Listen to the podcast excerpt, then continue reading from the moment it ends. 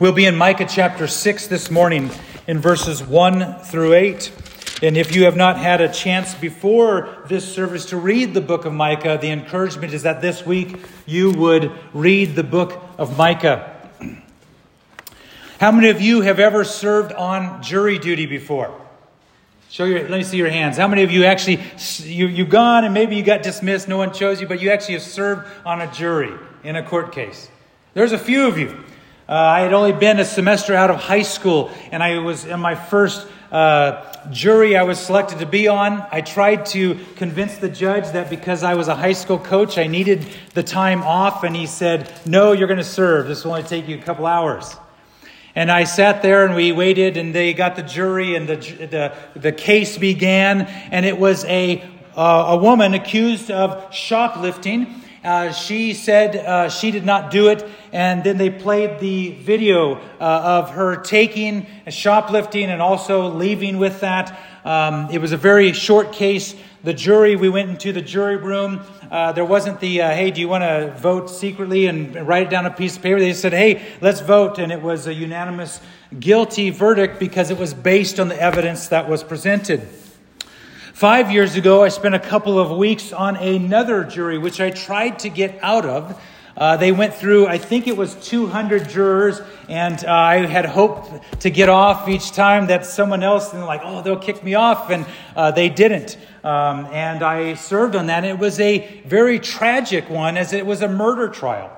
And as there was some horrendous evidence that was presented from um, everything from DNA to pictures to testimony and witnesses, and as I sat there to think of this man that was being accused of this, and then him taking uh, the stand and in almost in a sense of incriminating himself, and the jury, after our deliberations, found him guilty.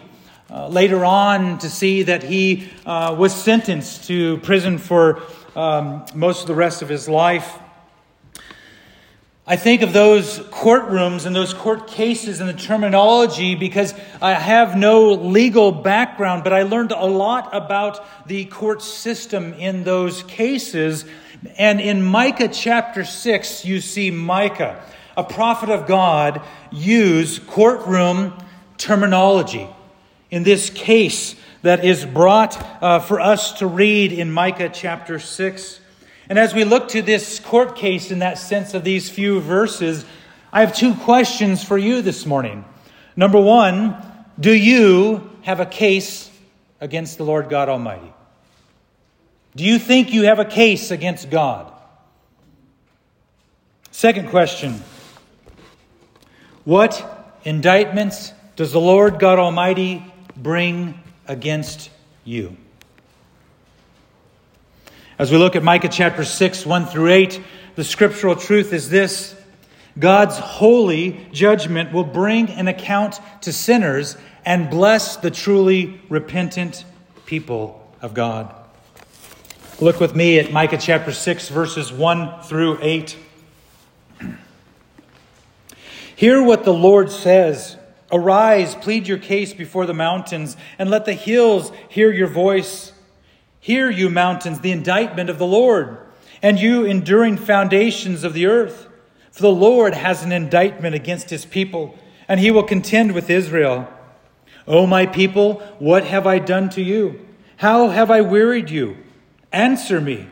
For I brought you up from the land of Egypt and redeemed you from the house of slavery and sent before you Moses Aaron and Miriam. O my people, remember what Balak the king of Moab devised, and what Balaam the son of Beor answered him, and what happened from Shittim to Gilgal, that you may know the righteous acts of the Lord. With what shall I come before the Lord and bow myself before God on high? Shall I come before him with burnt offerings, with calves a year old? Will the Lord be pleased with thousands of rams, with 10,000 rivers of oil? Shall I give my firstborn for my transgression, the fruit of my body for the sin of my soul? He has told you, O man, what is good. And what does the Lord require of you? But to do justice, and to love kindness, and to walk humbly with your God. The Word of God. Father, again we ask that you would bless the reading and the preaching of the Word. Work upon our hearts, and may all the glory go to you in Jesus' name. Amen.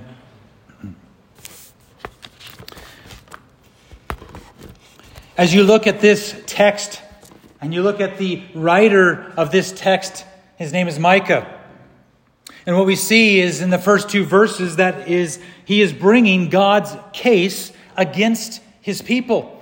It's not Micah who has a case, God has a case against his people, and he sends Micah with this message that he brings. In Micah chapter 1, verse 1, it says, the word of the Lord came to Micah of Moresheth in the days of Jotham, Ahaz, and Hezekiah, kings of Judah, which he saw concerning Samaria, Samaria and Jerusalem. Micah is from the town of Moresheth. It's about 25 miles southwest of Jerusalem. That he is a uh, country guy from a farming country area, and he is chosen by God to proclaim judgment upon Jerusalem, specifically not just Israel, but the tribe of Judah. And he brings this indictment of the corruption of the worship of God by the people of God. And he also brings to account in this book their social injustice that the people of God that were supposed to love the people around them and to be standing for justice were ones who were breaking those things. They were the ones who were told how to worship the Lord God Almighty, and yet they were the ones who were breaking the laws of God and not worshiping Him in a right manner. He specifically, like the other minor prophets, calls out their idolatry as they worshiped a false god called Baal. You see, what they did is they would mix the requirements of worship that God had given the nation of Israel, and they would mix in these other types of things in how people worship Baal or other false gods. He points out throughout the book that their social values that are given to them from the Word of God are disintegrating, and their care for one another and for others uh, is failing. And it's not something that is um, of the Lord. He calls them out for their non ceasing pursuit of wickedness. That the people of God that are supposed to be holy and set apart from they're seeking after wickedness only and always. And so in verse 1 of chapter 6, three times in the book, it says, Hear what the Lord says, just like we saw in the book of Jonah last week. It says, Hear what the Lord says. And I would stop there and remind you of this. Micah is only a man, he is a sinner.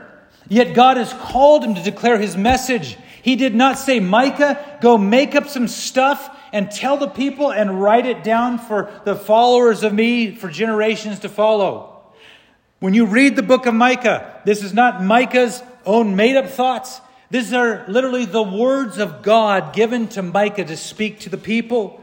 And so I would remind you of a text in 2 Peter in the New Testament, chapter 1, after Peter speaks of that being an eyewitness of the glory of God and the fulfillment of the Old Testament prophecies, he says this in 2 Peter 1, verse 20 Knowing this first of all, that no prophecy of Scripture comes from someone's own interpretation.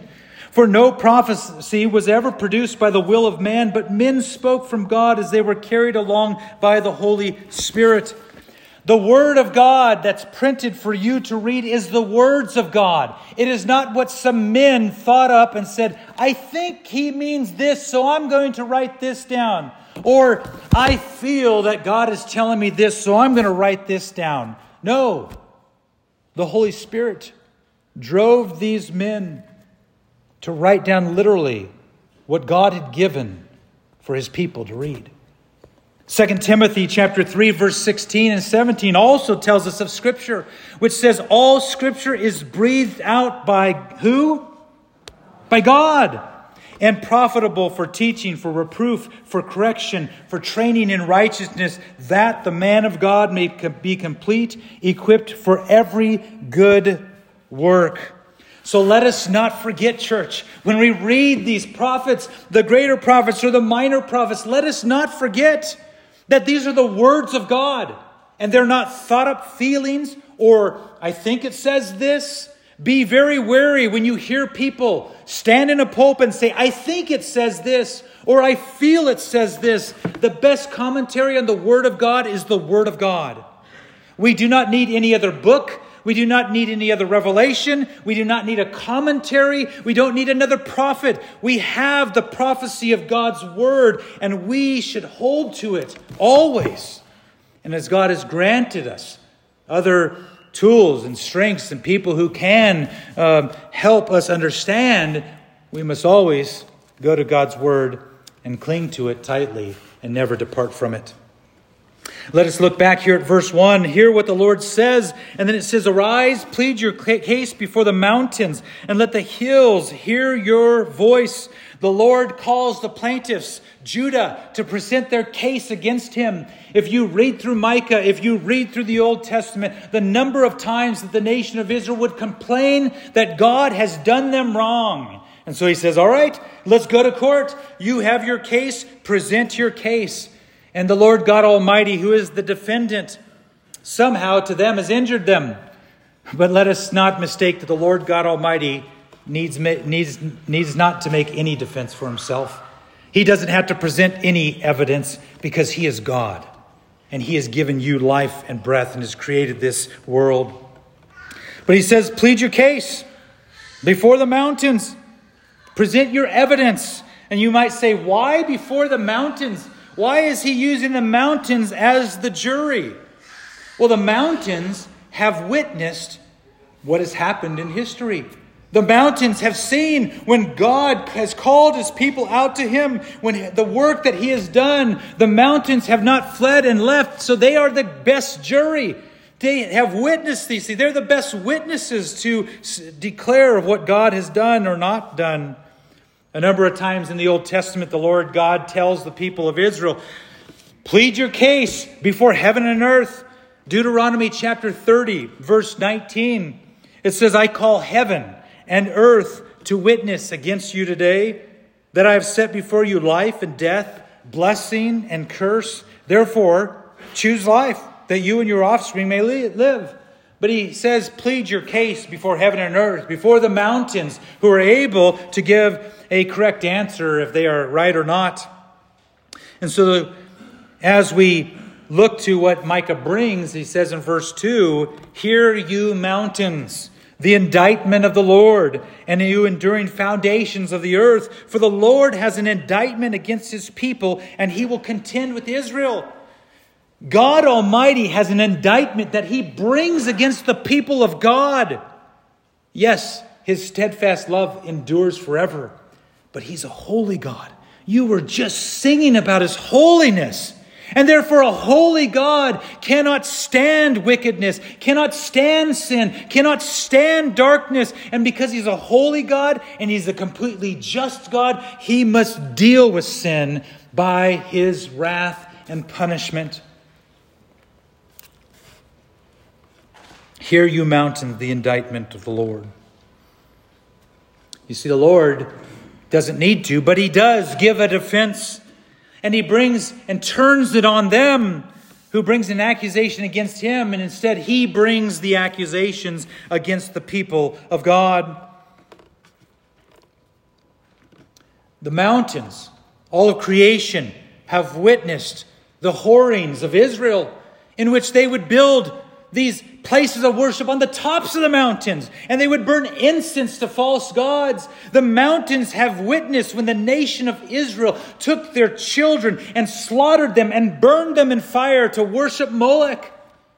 And so they are the ones, the mountains, and all of creation who have witnessed the nation of Israel not being faithful to follow the Lord God Almighty, but to continually always turning against him and worshiping false gods.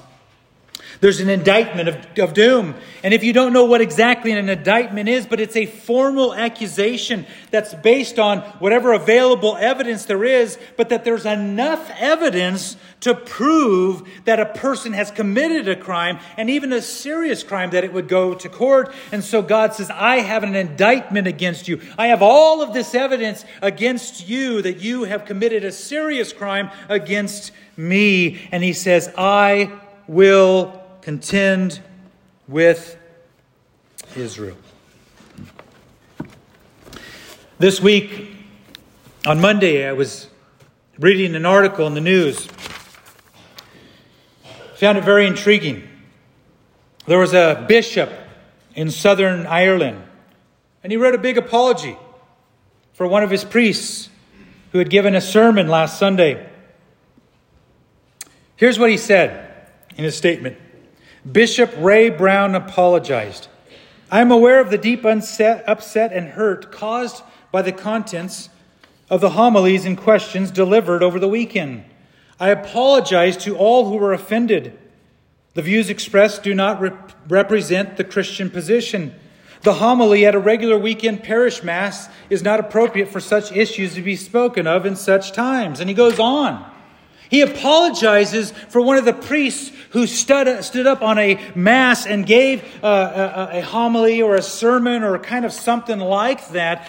And here is what he preached. I listened to it and wrote it down. Father Sean Sheehy preached this to the church. Why or what is so sad today is you rarely hear about sin, but it's rampant said Sheehy. It's rampant. Sin is rampant in our government. Abortion, transgenderism, gay sex. He said it is a, he said he went on to say it was a sin. It's a fact. He said it's a reality. And then he said, God says you have a responsibility to tell the lost that sin is destructive and sin will lead you to hell. He went on to say, Jesus said he came to call sinners. You must admit you're a sinner. This is what God's word says. And the bishop dared write an apology and said to call out sinfulness and tell people that sin leads to death in hell is not Christian. And so I wrote him an email. Praying for him. I asked him to retract his apology.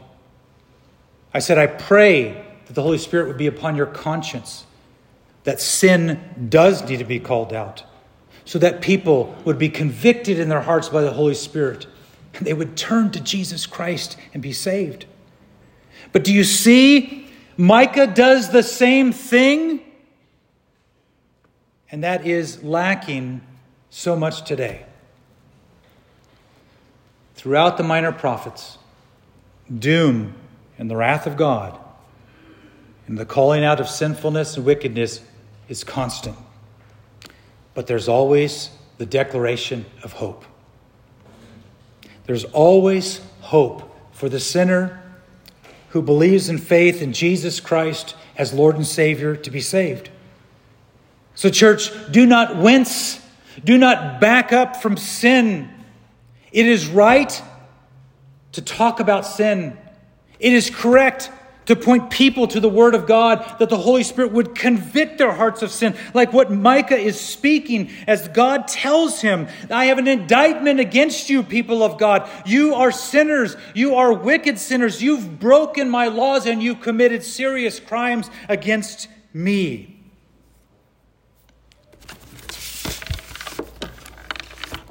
And what he continues on in verses 3 through 5, and the second point is a divine interrogation. God brings some interrogating questions before the people of God. Verse 3, these two questions Oh, my people, what have I done to you? Is what God says. How have I wearied you? And then he says, Answer me. I asking you these questions, answer me. He's challenging again the people of God to state their case against him. He says, Tell me how I've wronged you. And I don't know about you, but sometimes when we face troubles in this life, how quick are we to blame God? This happened. Lord, why did you do this? Someone dies in our family. God, why did you do this? Or why did you allow this? Whatever it may be. Something happens. I am so angry with you, God. I didn't want to talk to you. We are tempted to be so quick to attack the Lord God Almighty when we stray from His Word, which shows us that He is a sovereign God and we live in a fallen world full of sin. And therefore, the consequences of sin are great in this world as we live here. We forget the book of Job in chapter 1, in which God tells Satan he is a blameless, upright man who feared God, and yet he allowed Satan to go after Job, and Job had everything taken away, and his children died.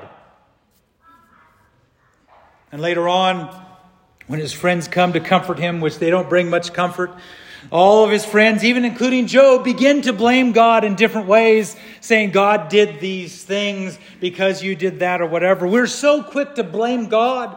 And at the same time, we do know, as our study in the book of James, that God allows trials. God sends trials into your life.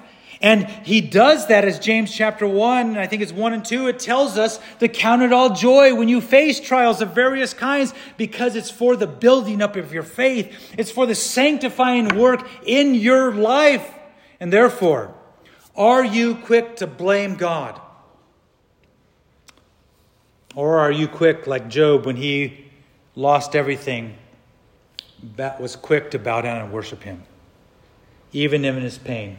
In his sorrow, in his lost loss, he still worshiped the Lord God Almighty. God says, Answer me these questions. What have I done to you? How have I wearied you? And the reality, what he lays out through Micah and the prophets, is they have done that. He hasn't done any of that. They have wearied him repeatedly throughout the Old Testament that he is long suffering, that he is patient, that he is slow to what? Anger. Thank you, Lord, you are slow to anger with me. Instead, they blame God for that, and He turns it upon them. And the nation of Israel has wearied God. Those who sin against God weary Him. And so, what He does, He says, Let me show you some evidence of what I have done. He says, Let me correct you, nation of Israel, in verses 4 and 5. He says, For I brought you up from the land of Egypt and redeemed you from the house of slavery and sent before you Moses and Aaron and Miriam. He says, I redeemed you. The word ransom, rescue, deliver. He points them back to Egypt. The people of God were told to tell their children, to tell their children's children, to tell their children's children's children that they would not forget the great and mighty works of God. And so he says, Go back to Egypt. So many times, go back to Egypt. Remember, you were slaves in Egypt. And the Lord God Almighty, He brought those 10 plagues upon Pharaoh and the people of Egypt. And then he brings the people out and they come to the Red Sea. And Pharaoh decides, no, we're going to go wipe them out. And God parts the Red Sea and the people walk across on dry land. And the Pharaoh and Pharaoh and his army enter in after the Red Sea and God closes the Red Sea and wipes out the enemy. And the people of God are there in the wilderness and they begin to complain about water and God provides for water for them. And every, every year that followed that, that till they entered the promised land, they complained that their bellies were growling and they were hungry, and so he gives them manna.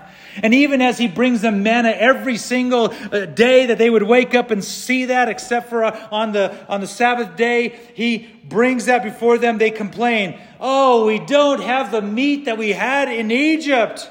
He's all right. I will send you meat and it will come out your nose and your ears, and you'll have so much meat. And he sends quail upon them, and they still complain. He brings them all the way through the wilderness by day and night.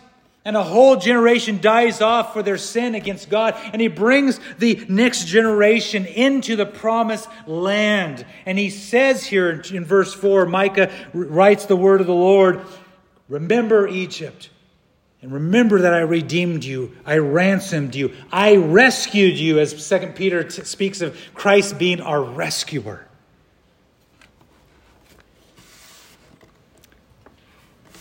And they were the ones who said, We have a case against you, God. He says, Look at what I've done because you are my people and I have a covenant with you. Church, in what ways has God shown you mercy? How has God blessed you? You think about your life, even for those of you who are followers of Christ, before you came to faith in Christ. Think of how God showed you mercy when He could have just smoked you, wiped you out in an instant because of one sin, because of your sin nature, because of your uh, uh, uh, uh not being holy. And yet, for the believer, through the power of the Holy Spirit, He's opened your eyes to the gospel of Jesus Christ, that through faith you would be saved. And as Ephesians 2 tells us, that faith is a gift. Therefore, church, we should bless the Lord this morning because He's blessed us. We should praise Him with the top of our voices because of what He's done to save us from our sin.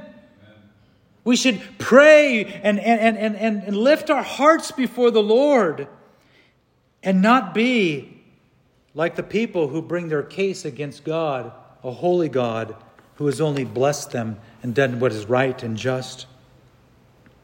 He says in verse 5, O my people, remember what Balak, the king of Moab, devised and what Balaam, the son of Beor, answered him. And you're like, well, wait, what? That's kind of a weird story. I don't know much about it. You need to read Numbers chapter 22, 23, and 24.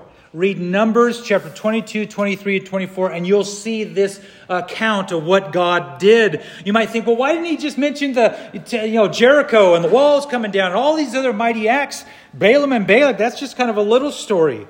He mentions it to show how intricately, intricately connected he is in the life of his people.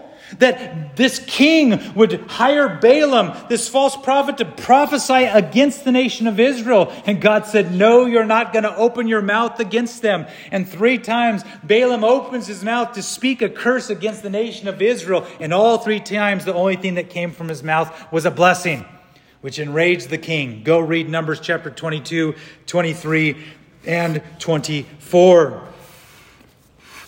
In verse 5, he says, here of Micah, and what happened from Shittim to Gilgal that you may know the righteous acts of the Lord. You're like, what are these cities? What are these places? Why would I don't know these things? I don't have a map in front of me. Well, when the Israelites were going into the promised land, they came to the Jordan River, and their last place of where they camped at was Shittim. And while they were there, they began to do a horrible thing, as Numbers chapter 25 tells us that while they were there, they broke the covenant with God. It says they whored with the daughters of Moab and began to worship Baal. This is what God calls them out throughout the prophets, and it began before He brought them into the promised land. And then God held back the waters when it was. Uh, at its point of running over the rivers, just like we know well here in town. When the spring runoff comes and you see places that are being flooded, the nation of Israel came to the Jordan. The waters were at its peak, and God held back the water, and the nation of Israel walked across this dry riverbed into the promised land, showing God's power and his might and his glory. And so they end up in a place which they call Gilgal, which is here in chapter 5. And you can read that in Joshua chapter 5. And it's there that they renewed their covenant with God. Before they go and against the uh, enemy armies and the cities that are there in the promised land, they renew their covenant with the Lord God Almighty. And God points out these things in verse 4 and 5 with the questions based out of uh, verse 3 to point them to the fact that their case of any gripe, any complaint, or anything that they would bring against God is false and wrong because he's shown his steadfast love to his people and he's been faithful and he has not broken his covenant with them, but yet the people of God have. And so you go from this court case and these questions to this change up in verses 6 through 8. The third point, he has told you what is good. So look at verses 6 through 8. You might say, well, this is a different section. I know verse 8, I've memorized it. It's a great verse, isn't it? Yes, you should memorize it. But we can't separate it from God's message here. He has this court case, and all of this is surrounded about the worship of God. All of this is about worshiping the Lord God Almighty. It's not that, oh, you uh, took your child and put, burnt them at Molech, or you built this statue and you did this. And no, it's about worshiping the Lord God, is what the indictment is against them. And without uh, the work of salvation in your life, you cannot rightly worship God. There is no way that you or I could worship God unless the Holy Spirit opens our eyes to the cross of Christ and Jesus Christ who poured out his blood and his grace and his mercy that by faith we would be saved. Apart from that, you cannot worship. All you do is what the people of Israel were doing, and it's religion. It's going through religious things. So, this verse 6 is a wonderful question not only for Israel, but it's for every single one of you, including myself. Verse 6 With what shall I come before the Lord and bow myself before God on high? In a sense, is what must I do to please God, to worship Him? What is God requiring of me?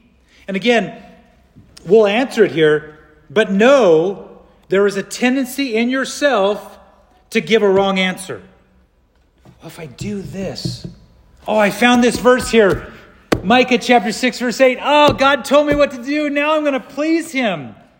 Don't be a Pharisee and do religious things because God's word does that and says that. And it's not something that's in your heart by the power of the Holy Spirit. With what shall I come before the Lord and bow myself before God on high? I know I've already told you to read like a hundred chapters already, but go read some more. Read Leviticus chapters 1 through 7. Leviticus chapters 1 through 7. And, I, and some of you who do the reading annual plans, you've been Leviticus, you're like, I don't, Leviticus is hard. I don't understand. I'm supposed to take this moldy brick out of my house and throw it over here. I'm supposed to, you know, do this or clean things this way. And it's like, all of Leviticus points us to the cross. All of Leviticus points us to Jesus. So read Leviticus in light of the cross and read it in light of this passage in Micah. In verses 1 through 7, all kinds of offerings and instructions about offerings are given to the nation of Israel by God. He says, When you worship me, I require these type of offerings. You're going to do this type in this way at this time, and that is what's going to be pleasing to me. He says, Shall I come before him with burnt offerings, with calves a year old? You see, there was an instruction in Leviticus about having a calf that was a year old. And that was a supreme offering in one sense because the people were there to take care of that calf for a year. Maybe it even is in their home. And they're to care for it and to plan for it, that they would bring this calf a year old as a sacrifice that God required to worship Him. In verse 7 here, it says, Will the Lord be pleased with thousands of rams and ten thousands of rivers of oil? Shall I give my firstborn for my transgression, the fruit of my body for the sin of my soul? You see, the rams that are mentioned there, it's in Leviticus chapter 5 and 6. A ram, if you were part of the nation of Israel and following that law, each of you would have to provide a lamb at a point, and there's just there's direction on all those things as a guilt offering for any of your sins before God. You think about Abraham, and he had his son Isaac, and God said, Take your son and take him to the mountain and sacrifice him. And it's like, What? Why would you tell Abraham to do that? And he takes him up on the mountain, and Abraham trusted the Lord in faith in God that God would provide. And he tied up his son on the altar, and he raised the knife to slaughter his son, and God says, Stop. He says, I know that you trust me now. And over in the thicket, there was a ram that was caught, that the Lord provided. When you think of that, you think of the cross. Jesus was provided. for his people to be sacrificed in our place for our sins so that we could be forgiven by the blood that was shed. And Abraham took that ram and sacrificed it. Therefore, you might think, as verse 7, as Micah says here, the word of God is like, oh, well, if I give one ram to God, how about I give all of these other lamb, rams? I'll give thousands of them. God will be pleased with me. Or how about oil? There's direction in the law too about olive oil and, and, and the first pressed olive oil and how to use that uh, for God. Uh, if I give ten thousands of rivers of oil, God has got to be blessed. I mean, He's got to be pleased with me then. Have you ever fallen into that trap? Okay, I went to church 48 out of 52 Sundays. I went to that over here. Oh, you know what? I served and I used my gifts. You know what? I gave extra financially this year. The trap is you think that God's pleased with you because of that. He's not pleased with any of that. He wants your heart in pure worship, in spirit and in truth. And the way that's seen is being obedient to Him. At the same time, you must know you cannot be obedient to Him. The Holy Spirit is the only one, the Holy Spirit of God, to work in you so that you would be obedient to the Lord God Almighty. King Solomon, he, uh, he, when he dedicated the temple in 1 uh, Kings chapter 8, verse 63, it says, Solomon offered, offered as peace offerings to the Lord, listen to this, 22,000 oxen, 120,000 sheep. Imagine the amount of blood. Think about the amount of ashes, those things being burnt on those heaps there. And that was to worship the Lord God Almighty. But yet Micah speaks here the word of God and says, You can give as much as you want, and God will not be pleased.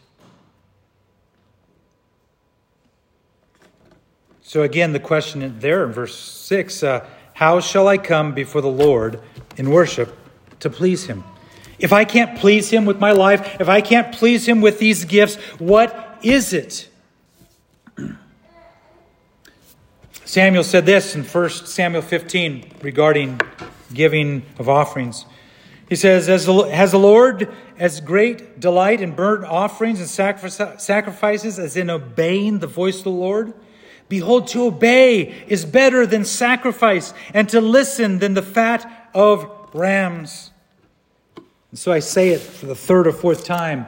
Your greatest gift to God means nothing to Him if you're trying to do something for Him to be pleased with you, to try to get rid of your sins, for Him to think, oh, I love that person now because they do this.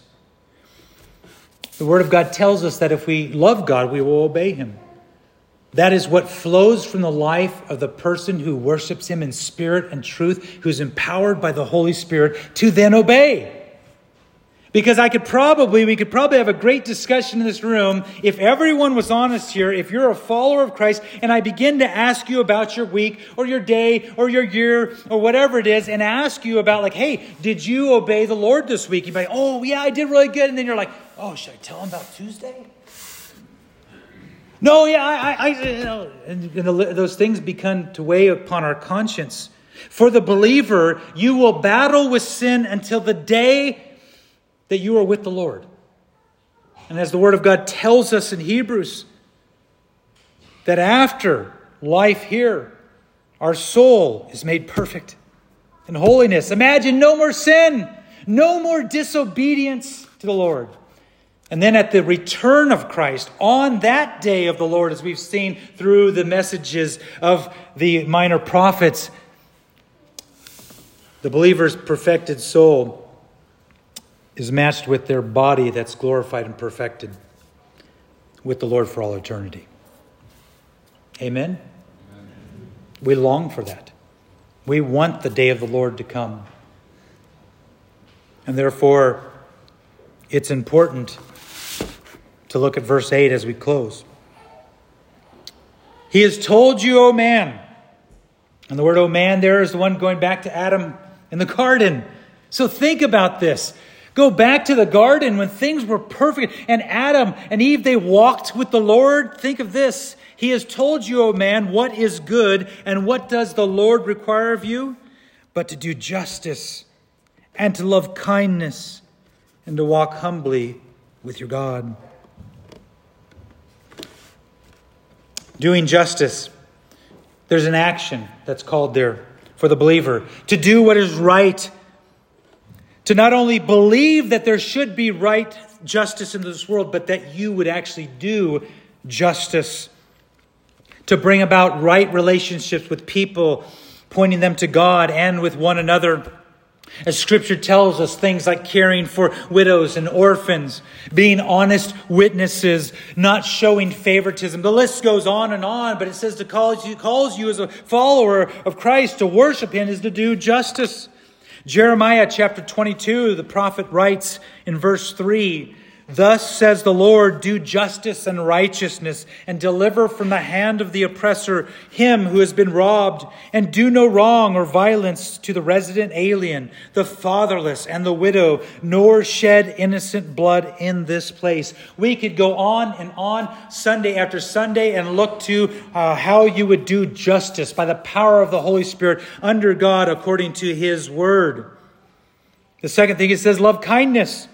The word hesed, to love hesed, it means goodness, loving kindness, mercy, and faithfulness. And over 200 times in the Old Testament, the word hesed is used to describe God's loyal, steadfast love of his people.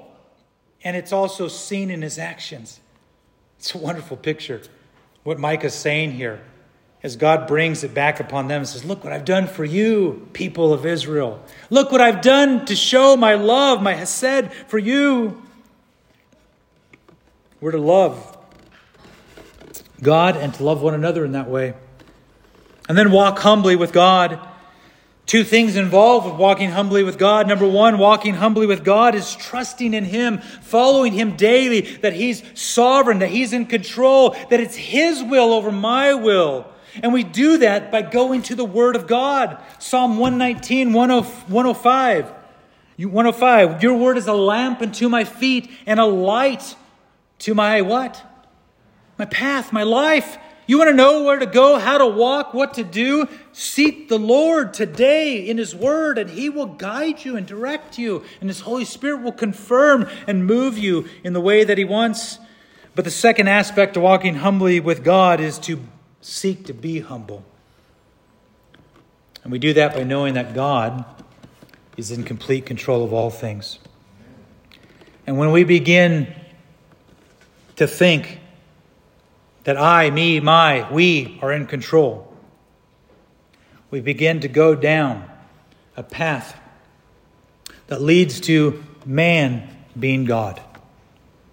May the Lord guard our hearts and may the sovereignty of God that we see through Scripture be that which rules over our hearts and our days and how we live and enact. God rebukes the religious people and says basically, all of us, don't be religious people. Don't try to worship God through religiosity. In Matthew 23 23, Jesus says this to the religious leaders, the people that were to lead the nation of Israel in worshiping God. He says, Woe to you, scribes and Pharisees. What's he call them? Hypocrites. For you tithe mint and dill and cumin and have neglected the weightier matters of the law, justice and mercy and faithfulness. These you ought to have done without neglecting the others. It's those Pharisees that Jesus says, Thank you, God, I am not like those people. I've brought extra offerings. I've done this for you. And the tax collector is like, Lord, have mercy on me. I'm a sinner. Jesus says, That's the man who went home justified, not the religious guy. Some of you this morning have got to give up your religious practices And you need to come to Jesus and worship him in spirit and truth. And as you do that, the Holy Spirit will move in you so that you can do justice, so that you will love kindness, so that you will walk humbly with God. And he will work on your life every single day, every moment until the day you're with him for eternity. And we can say, Thank you, Jesus, because it's all about him and not about us.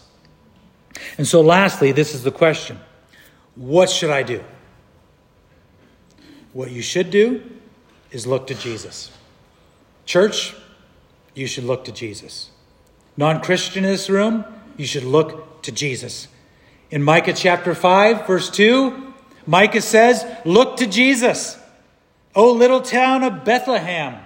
The Messiah will be born there hundreds of years after he states this prophecy. And just as we celebrate at Christmas, at the first advent, Jesus Christ was born in Bethlehem the Messiah, the Savior of the world, the only child that can bring salvation to any of his people, the only child who would live his life and never sin, the only child that could grow up and be nailed to a cross and go through all of that suffering and shed his blood and at the cross take on the sins of his people, being made sin so that his people could be made the righteousness of Christ. And God the Father poured out his wrath meant for his people, those all those who sinners, and Jesus took that wrath so that you, through faith in not only his death on the cross, but his resurrection from the grave, that you would be saved.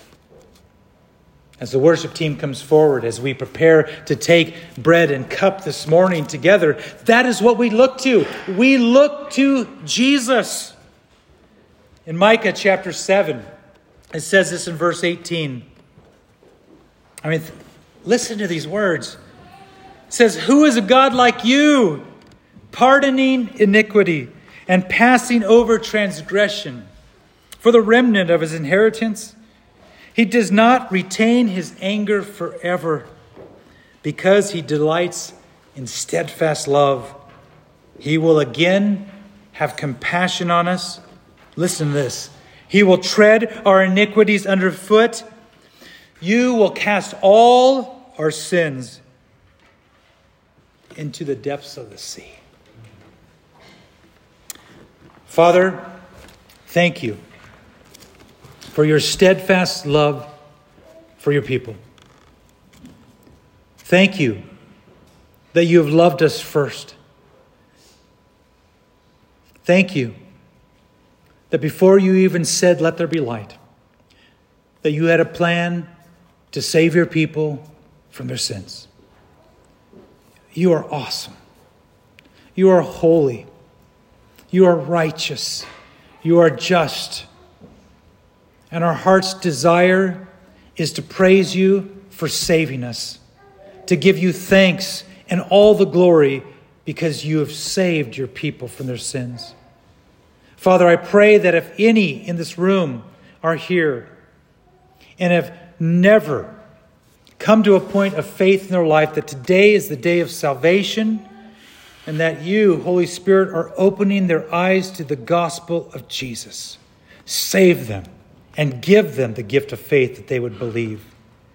Father, for all of the brothers and sisters in this room in Christ, all of the saints in this room, we pray that as we take bread, as we take cup, that you would be glorified in this moment as we reflect, as we remember, as we look forward to being with you. And we ask this in Jesus' name. Amen.